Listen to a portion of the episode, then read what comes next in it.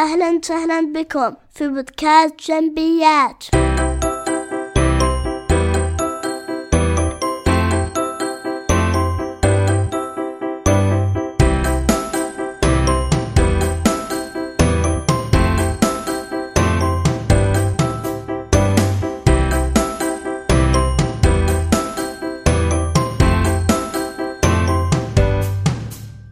أهلا وسهلا بكم في بودكاست جنبيات، بودكاست جنبيات بودكاست متخصص في تناول المواضيع الإدارية من اقتصاد وإدارة وإدارة موارد بشرية. هذه الحلقة رقم 14 بعنوان Employee Engagement يحييكم محدثكم أنور جنبي. ال employee engagement أحد المواضيع التي تأتي تحت آه، مظلة المواضيع التي تناولها الشهاده المهنية CIPD وهو موضوع مهم جدا. آه، وتفاجأت عندما قرأت عنه وتعلمت أنه قد كم قدرا له من من أهمية آه، وتأثير مهم على المنظمات وعلى إنتاجيتها.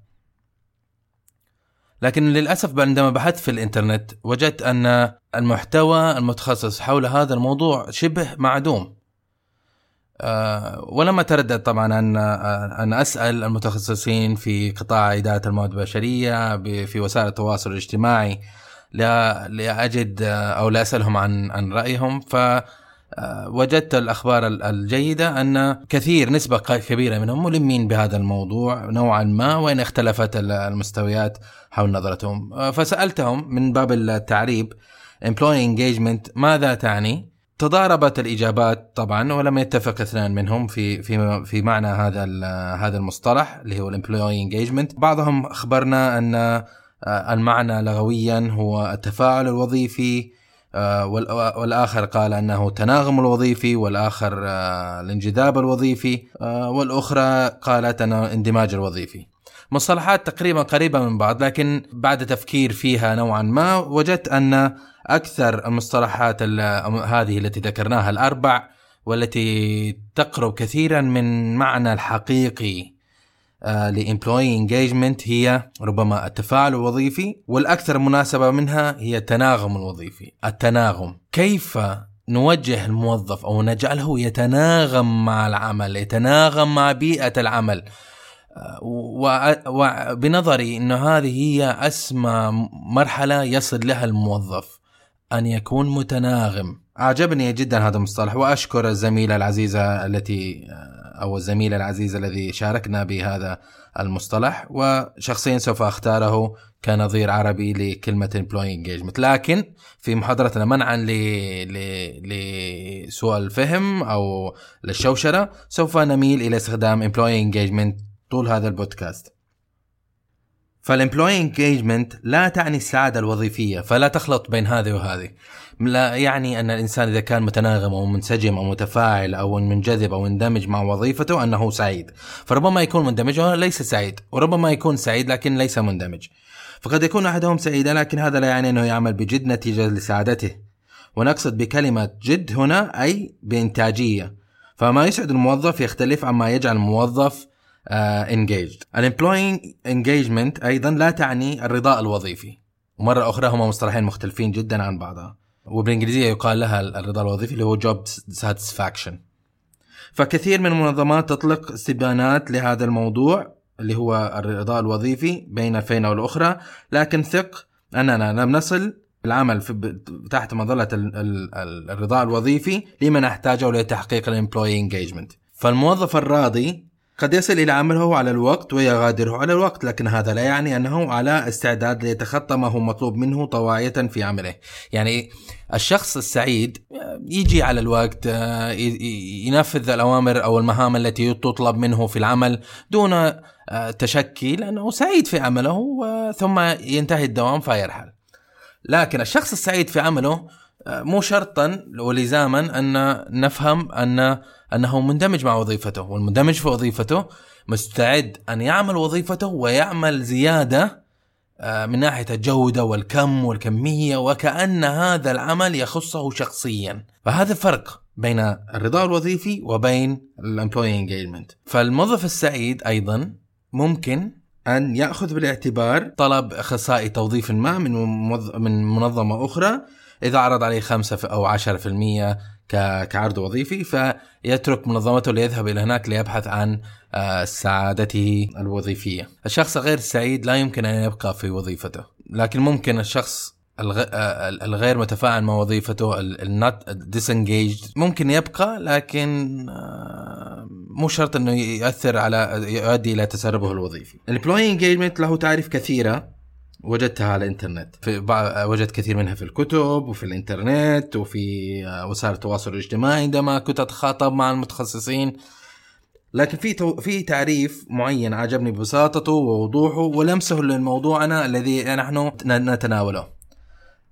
ال employee engagement هو الارتباط الحسي بين الموظف والمنظمة التي ينتمي لها ومقدار الالتزام الذي يكنه للمنظمة تلك وأهدافها. ارتباط حسي عنده مشاعر مكنونة لهذا الوظيفة بعض الأحيان تكون أنت في العمل وتشوف شخص حريص حريص جدا وعنده غيرة على على عم- على عمله وعلى جودة عمله وعلى آه، إذا أحد تكلم عن شركته على على على صاحب العمل أمامه يدافع عنها بكل قوة وحماس. هذا هو ال employee engagement كيف ممكن والبودكاست حقنا اليوم كيف نوجه جهد آه نوجه الموظفين حتى يوصلوا إلى هذا المستوى الممتاز المثالي آه في صالح صاحب العمل وفي صاحب المنظمة وتحقيق أهدافها ومصلحه الموظف كمستقبل وظيفي على طويل المدى الطويل. فاذا ولنقل أن ال employee engagement نوعا ما هي الولاء الوظيفي لكن خمسة نجوم. خمسة نجوم لأنها تتعلق بالمشاعر وليس بالمصالح فحسب الولاء الوظيفي بشكل آخر ممكن في أسباب عوامل معينة لا نتطرق لها هي اللي تولد الولاء الوظيفي لكن المشاعر ليست المشاعر مرتبطة بال employee engagement لكن السؤال الذهبي وقد يسأله أحدكم لماذا التفاعل الوظيفي؟ وإيش همني أنا؟ هو مبسوط هو engaged he's not engaged يعني أنا إيش همني؟ إيش إيش المردود لي أنا كصاحب عمل أو كمدير أو كمستثمر؟ الجواب بكل بساطة إذا كنت تبحث كمستثمر أن تزيد من أرباحك، أن تقوي منظمتك، أن تزيد الإنتاجية، فالمفتاح في زرع ثقافة أو زرع فكرة أو مبدأ ال employee engagement في منظمتك وباسرع وقت. ال employee engagement يؤدي إلى خدمات أفضل، خدمات عملاء أفضل، مبيعات أعلى، ربحية أعلى، عوائد للمستثمرين أعلى. لو تفكر فيها تجد أن هذا الموضوع منطقي.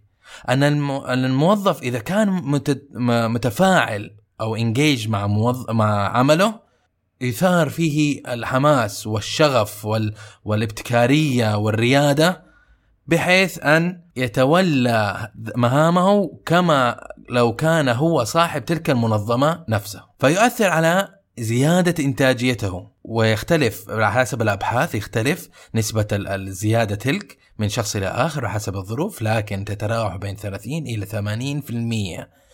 80% إنتاجية الموظف ال engaged تزيد بين 30 إلى 80% عن الموظف ال disengaged. ال employee engagement تتعلق اذا بتحفيز الموظف ودفعهم وزرع المبادرة فيهم والتزامهم الحسي وابتكارهم.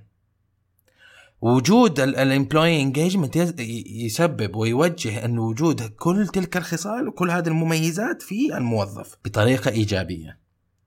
بينما الرضا الوظيفي قد يتحقق فقط باستلام مرتب آخر الشهر مقابل القيام بأقل عمل ممكن، يعني إذا تشوف واحد شغال في وظيفة ومبسوط وراضي عن وظيفته فلنقل أنها حكومية، قد يمر عليك شخص يقول لك والله أنا عاجبني الوظيفه الحكومية، ليه عاجبك؟ يا عميل يقول لك الوظيفة الحمد لله راتبها زين وأخلص الساعة واحدة وأروح أريح في البيت. وخلاص هو هذا راضي هذا أهدافه وهذا ميوله يشبع حاجاته التي يحتاجها وليس له حاجات أخرى يتطلع إلى إشباعها. ما هي العوامل التي تساهم في بناء ال employee engagement؟ هناك عوامل كثيرة تؤثر على زيادة ال employee engagement بين الموظفين في منظمة ما منها وتتعلق كثيرا يا أخوان تتعلق كثيرا بالمدير المباشر بما أنه هو الشخص الذي يمثل وجه صاحب العمل في المنظمة بالنسبة لوجهة نظر الموظف أي تصرف يقوم به. المدير يؤثر ايجابا أو سلبا على الموظف على تحفيزه وعلى اندماجه وعلى his, his level of engagement آه، مهم أن دائما عندما نختار مدير أن يكون فعلا مؤهلا ليس مؤهلا تقنيا ليس مؤهل عمليا فقط ليس مؤهل نفسيا أو جغرافيا أو مناسب آه، ماليا أنه يقبل بالراتب الذي نحتاجه. وهذه كلها عوامل قد تؤثر في اختيار المرشح أن يكون مدير سواء كان استقطاب داخلي أو خارجي. لكن لا تنسوا أن ليس كل شخص مؤهل أن يكون بعمل ما يصلح أن يصير مدير. ونغفل كثير في منظماتنا هذه النقطة نجد المدير مبيعات ماهر يتعامل عنده قوة شخصية عنده مهارات إلقاء لكن لا نستثمر في المدير بحيث أنه يكون عنده مهارات الإنسانية والمهارات الإدارية المناسبة ليكون قائد وليس فقط مدير. إذا لنعد إلى سؤالنا. ما هي العوامل التي قد تؤثر؟ آه كثير من العوامل تكمن في السر في الموظف المدير لكن لنتطرق إلى النقاط ونسترسل من هناك. علينا أن نمكن الموظف. من أكثر الأمور التي تؤثر سلبا على الموظف وعلى عزمه وإرادته هي المنظمة البيروقراطية أو المركزية. نوعا من هذه المنظمات قاتلة للمحفزات وقاتلة لدوافع الموظف. أن يحس أنه هو فقط دمية آه، يتوقع منه أن يصنع ما يؤمر وكفى هذه تقتل الاندماج أو الانجيجمنت في آه، ذهنه والشيء الآخر أن تجعلهم مسموعين كيف تجعلهم مسموعين؟ ماذا نعني بهذه النقطة؟ تحاول أن تجعلهم يتشاركوا في أخذ القرار عندهم تغذية راجعة. أعطيتهم مهام ربما عنده نظرة أخرى إن هذه المهمة ممكن اعمل أصنعها أو أتمها بالطريقة هذه. بدل عن طريقتك أنت التي تفضلها. يريد أن يعبر عن مشاعره لا تغلق الباب. اجعل الباب دائما مفتوح مع الموظف. اجعل بابك مفتوح ولا حتى لا يتردد الموظف أن أن يباشر معك ويتقدم لك ويشارك لك وجهة نظر سواء كان من العمل أو طريقة تعاملك معه أو احتياجاته أو ايا كانت. النزاهة عامل مهم في أي منظمة وتؤثر في قوتها في نجاحها في وممكن انعدامها تؤثر إلى تؤدي إلى آه، سقوط تلك المنظمة. النزاهة النزاهة جدا مهمة. الآن نقفز إلى نقطة أخرى التي هي أن المنظمة لها معايير ومقاييس ورسالة وأهداف تريد أن تحققها. هذا شيء في كفة لكن في شيء آخر في كفة أخرى اللي هي الواقع. الفراغ الذي يكون بين هذه وتلك بين المعايير المكتوبة وبين الخطط وبين الأهداف وبين الواقع هي التي تؤثر. كل ما زادت المسافة بين هذول الاثنين تؤثر سلبا على ال employee engagement لدى الموظف. بمعنى خلينا نبسطها بشكل عامي. إذا الموظف قلنا له والله إحنا مثلا ما ناخذ آه، رشوة أو لازم نحقق مية مليون هذا الشهر أو لازم نقابل خمسة موظفين يوميا. آه، ثم في الحياة الواقعية نجد أن الواقع مختلف عن هذا هذه الفلسفات الجميلة.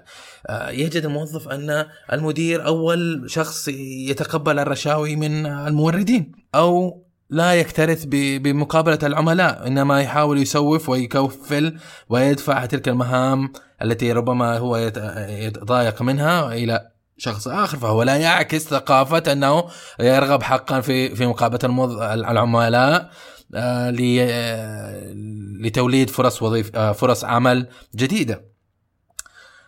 عندما نجد يجد الموظف ويرى هذا الفراغ بين الأهداف وبين الشعارات وبين الرسالات للمنظمة وبين الواقع يختلف هنا يصبح ديسنجيج لأنه يحس أنه يضيع وقته يتم تدريبه وترشيده وإملاء ما عليه وكيف عليه أن يصنع ليجد في نهاية المطاف أن آه، المنظمة بشكل عام لا تكترث. يجب أن نعامل الموظفين باحترام. عاملهم كإنسان. مدرسة فريدريك تايلر انتهت وولت ومضت وماتت من من من زمان، مدرسة فريدريك تايلر تهتم ب آه، أو ترى أن الموظف شخص يريد آه، أجر أعطيه أجر تستطيع أن آه، يعني تستثمر هذا الموظف كيف شئت هذا التفكير قد انتهى وولى وهناك صارت تطورات في علم الإدارة واكتشفنا أن الموظفين لهم حاجات أكبر من هذا فقط آه، ومن أولها هي أن الموظف يتوقع ي- يتوقع كحد أدنى أن يعامل كإنسان، يعامل باحترام. وإن كنت موظف وإن كنت لا أعرف وإن كنت قليل الخبرة وإن كنت في مستوى آه، وظيفي متدني أو ابتدائي أنا أنا لابد أن أعامل باحترام. وهذا يستثمر آه، ويساهم في آه، زيادة ال employee engagement. المرونة ماذا نقصد بمرونة كعامل مؤثر إيجابي على على ال employee engagement؟ المرونة البيئة التي تكون مرنة نوعا ما من نوع من حيث التحضير آه، إذا تأخر الموظف نوعا ما مرة في الأسبوع أو مرتين أو ايا كان لا يحس إن هناك قيود عليه بشكل عام في التحضير في الغياب في إنه أنا أستطيع أن أعمل اليوم في البيت كمرة في الأسبوع أو حين اكون تعبان عادي ليست مشكلة. آه، هذا نوع من البيئات. هذه بيئة داعمة لل employee engagement تزرع في الموظف إنه أنا فكرة أنا أثق بك وأهتم لميولك ورغباتك فاصنع وأنت محل الثقة. كأنك تقول هذا للموظف. فإذا في هذه الحالة المرونه تعكس ايجابيا على ال employee engagement للموظف بينما إذا نظرنا إلى جهة أخرى المنظمة التي تجد تضع جهاز البصمة ثم تقلب الدنيا رأسا على عقب إذا تأخر الموظف. وتطلق الإنذارات والتعهدات. آه، هذه الطريقة التي فيها سياسة كسر العظم آه، آه، منظمة غير صحية للعمل بشكل عام آه، وأيضا فوق هذا هي ليست مرنة وتجد أن ال employee engagement غير موجود أو أو قليل جدا مع العلم بالنسبة المرونة تجد أن هذه الثقافة موجودة في دائما في المنظمات الناجحة المنظمات الكبيرة في بيئات عمل و... وسواق العمل المتحضرة لكن آه، سياسة كسر العظم والتزمت والبيروقراطية هذه تجدها في البيئات المتخلفة البيئات البدائية الغير متحضرة آه، وللأسف آه، يعاني في المملكة المتحدة سوق العمل عندهم من كثير من هذه المشكلة. اللي التي هي انخفاض ال employee engagement بشكل عام وربما انخفاض المرونة. آه، عامل آخر اللي هي ادعم يا صاحب العمل ادعم فكرة أنك تزرع ثقافة عدم التصنع. كثير وهذا هذا يأتي كثير في مدعوما بثقافة البيئة آه، أن تجد ربما تجد أن هناك ناس من بلد ما آه، لا ثقافتهم إنهم طبيعيين على نفسهم. آه، لا يتصنع. آه، ما أريده أقوله لكن باحترام دون أن أجرح مشاعر الآخرين. لكن هناك مجتمعات أخرى أكثر تزمتا فيها بروتوكولات وعادات وتقاليد واحترام الكبير و... وعرفت هذه الطريقة آه، التي آه، تعقد قليلا طرق التواصل آه، وتؤدي أيضا وتدعم أيضا فكرة التصنع في المجتمع. الموظف عندما يأتي يحمل معه عاداته فيتصنع داخل البيئة حتى يستطيع أن يتماشى مع ثقافة هذه المنظمة آه، الداعمة للتصنع.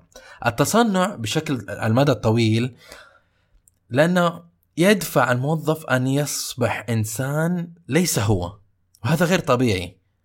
وإن لم يشتكي وإن لم يدرك هذا الأمر يؤدي إلى جعل الموظف غير مرتاح ويجعله يتساءل يوما ما إنه هل آه، لأني أنا أتصنع هل هذا البيئه ملائمة لي ام أم أنا فقط يعني ناجح فيها أو باق فيها لأني أنا أتصنع وأغش من حولي لأصبح آه، كما يريدون.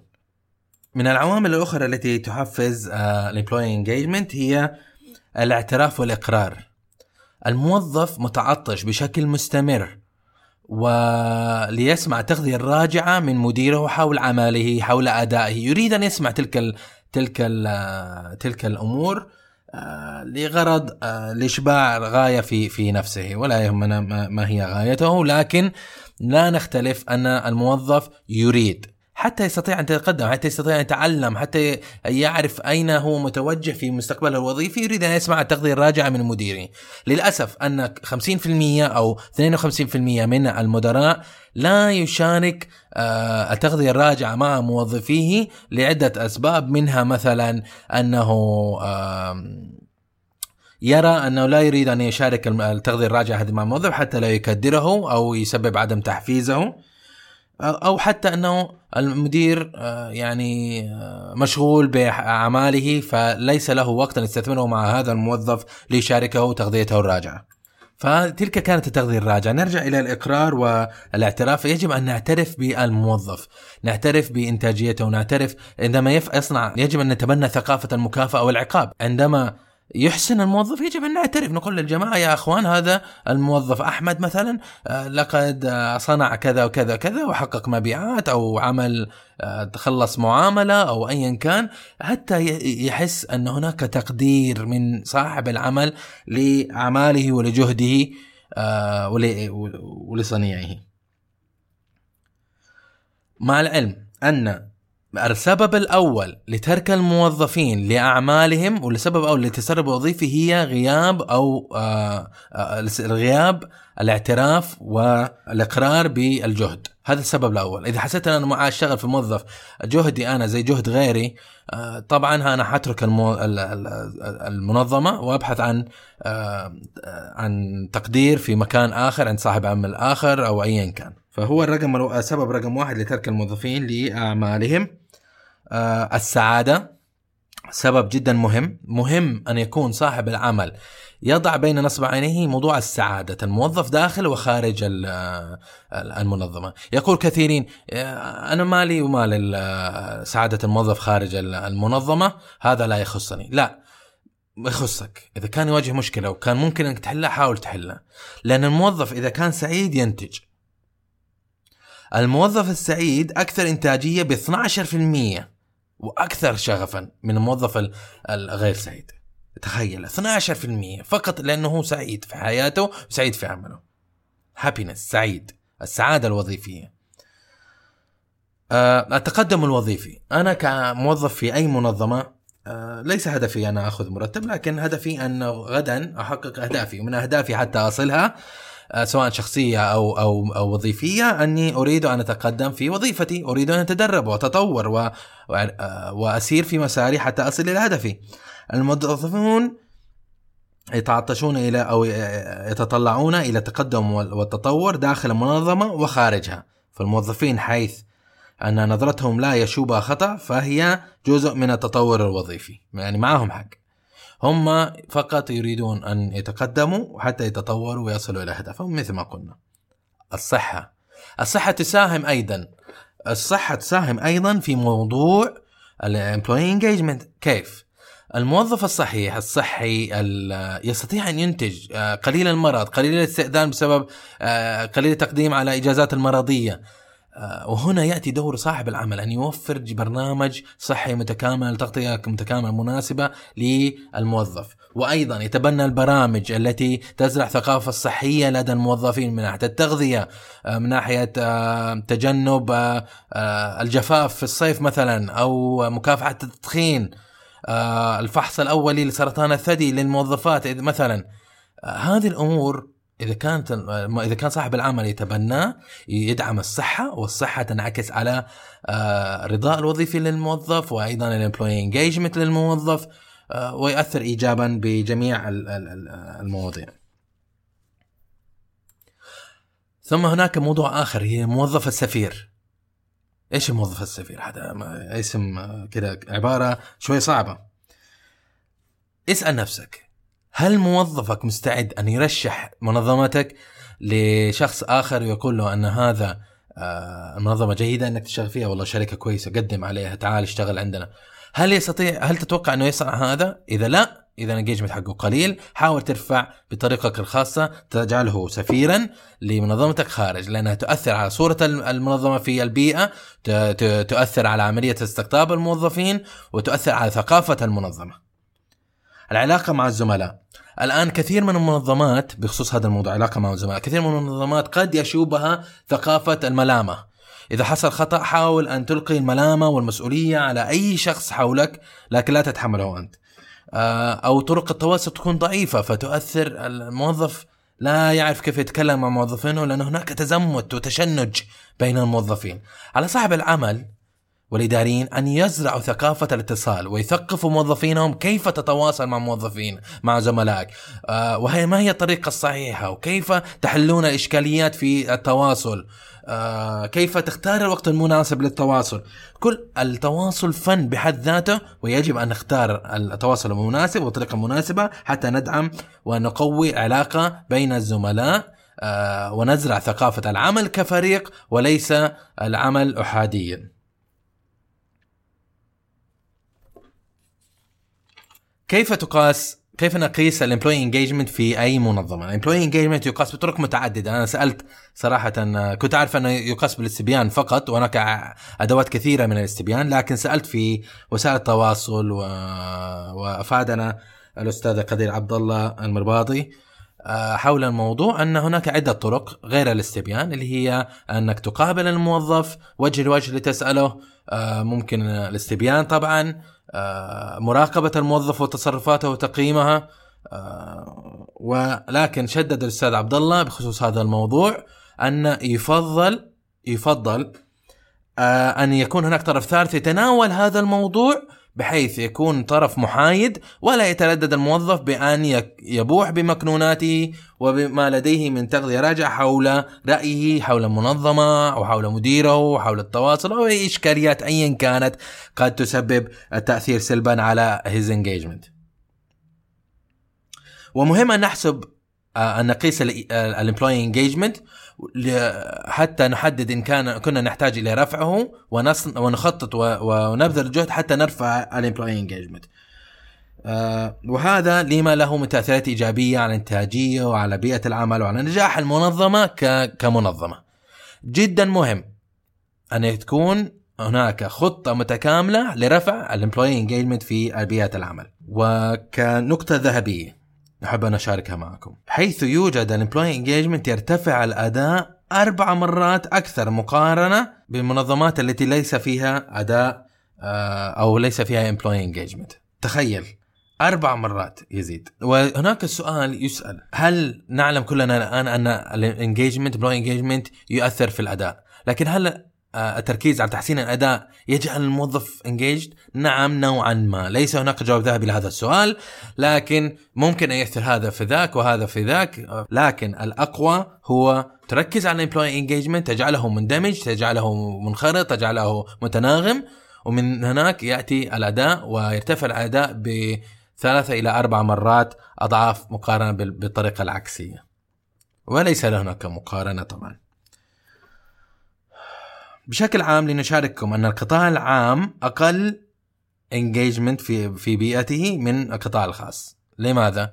جميعا نعرف ما يعاني منه القطاع العام آه، لأنه قطاع غير ربحي فيقل التركيز على التخطيط وتطوير للموظفين وكيف حالتهم حالتهم الوظيفية وما هي أهدافهم فلا يهتمون في هذا فهذا ياثر سلبا فطبيعي في نهاية المطاف يقل الانتاجيه ومن اسباب قلة الإنتاجية اللي تساهم في ذلك اللي هو قلة ال engagement ال employee مو engaged. تروح الموظف في القطاع الخاص تطلب منه معاملة تجده آه، في في وضع نفسي غير سعيد آه، وغير متعاون. ليس كلهم طبعا لكن الغالب ونعلم ذلك.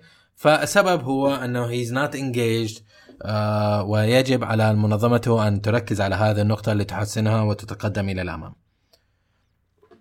بشكل عام نلاحظ أن ظاهرة أيضا نلاحظ أن ظاهرة آه هذه ظاهرة جديدة ترى ما أدري إذا مرت عليكم ولا لا اسمها موت الفروقات أنا بالإنجليزي هي death of, of uh, death of differences uh, death death of differences إيش تعني؟ أن الموظف بشكل عام عندما يكون في منظمة وعندهم مديره آه، يجد يقارن نفسه بيقارن بمنظمته يقارن نفسه يقارن مع المدير.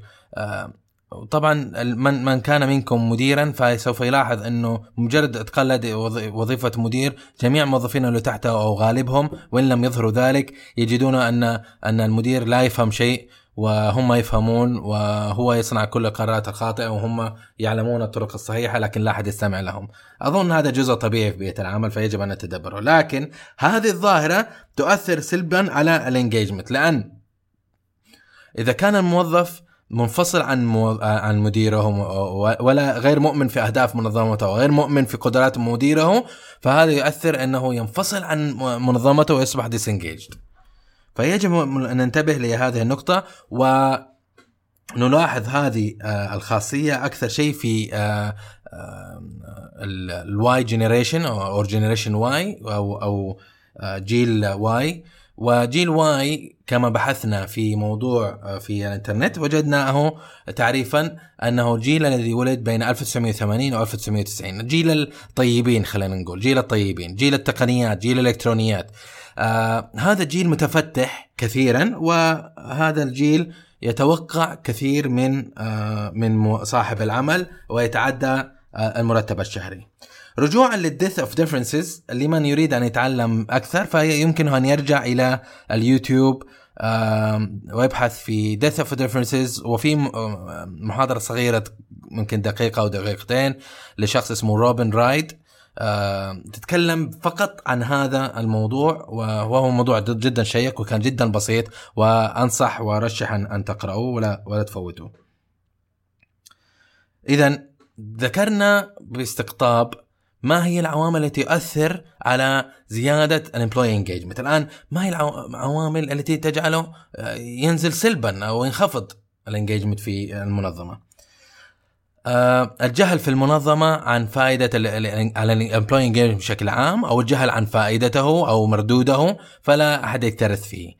أو أن الإدارة تعلم ما هو لكن ما لا تعلم كيف تطبقه في المنظمة. أيضا لا ننسى أن جهل كيفية التطبيق يرجع إلى المدير. فجهل المدير يؤثر على بشكل مباشر على إنتاجية وتحفيز الموظف وهذا لا يجب أن ننساه حيث أن كثير من المدراء وإن علمتهم امرا ومنها ال employee مبدأ ال employee engagement تجده أنه يخشى أن يطبقه لأنه متعود على إدارة الكرباج.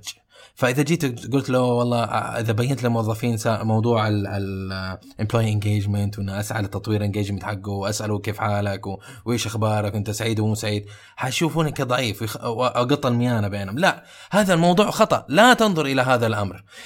لن نتطور في بيئة الع... بيئاتنا العملية بيئات العمل إذا لم نترك هذا الفكرة. ويجب يوما ما أن نكسر الحاجز لنتقدم آه، نحو الأمام ونطبق نظريات الإدارة وافضل الممارسات في أعمالنا. المدراء وثقافة المنظمة أيضا مؤثر كثير على سلبية ال employee engagement إذا كانت داعمة له أو غير داعمة. ضعف المدير، ضعف اتخاذ القرار، انعدام العدل في المنظمة. إذا كان الموظف يرى أن هناك انعدام للعدل في المنظمة فيؤدي إلى إنه يصبح disengaged الظلم يعني من أكثر الأمور في في الحياة العادية أو العمل من أكثر الأمور التي تضايق الإنسان. فطبيعي إنه أول ما يظلمني شخص أنا أنفصل عنها. وإن كنت موجود جسديا فروحي ليس معها. ضعف التواصل عكس اللي قلنا أول في المحفزات لل employee engagement اللي هي التواصل. فهنا ضعف ضعف التواصل. إذا أنا ما أتواصل مع الناس أو كل ما أكلم واحد يلومني أو ما يحترمني أو لا يرد على اتصالاتي أو آه، أو لا يجاوب على أسئلتي في الوقت المناسب آه، هنا يحصل انفصال في ال engagement يجدر بالذكر أن ثلث من الموظفين ثلث الموظفين فقط يؤمنون في في مقدرات مدراءهم. هذا نتائج أبحاث بحث شاركنا فيه آه، قرأته على موقع CIPD حيث يقال أن ثلث من الموظفين لديهم ثقة في مدرائهم ثلث فقط وثلثين لا يثقون في قدرات مدرائهم وبهذا أعزائي وصلنا إلى نهاية آه، بودكاست اليوم. كان بودكاست جميل وبودكاست سريع. ومفيد لموضوع شيق جدا. موضوع يتعلق بالإنتاجية بالتحفيز بدوران الوظيفي بالتسرب الوظيفي في تخفيض التكلفة. آه، موضوع جدا جدا رائع. آه، واستمتعت جدا انه إنه ألقيته لكم. وأشكركم لأنكم استثمرتوا وقتكم. لاقضائه معي لسماع ما كنت ما كان عندي في جعبتي لشارككم فيه. وأحب أن أدعوكم لزيارة آه، مدونتي جامبي دوت إم إي لتصفح مواضيع أخرى ذات علاقة حول إدارة الموارد البشرية، حول الإدارة، حول الاقتصاد، حول قانون العمل. آه، آه، وأيضا هناك المحاضرات الفيديو حول الاقتصاد. آه، متمنيا لكم اوقاتا سعيدة. واتمنى أن أراكم عن قريب بإذن الله وإلى وقت آخر يودعكم محدثكم أنور جنبي وفي أمان الله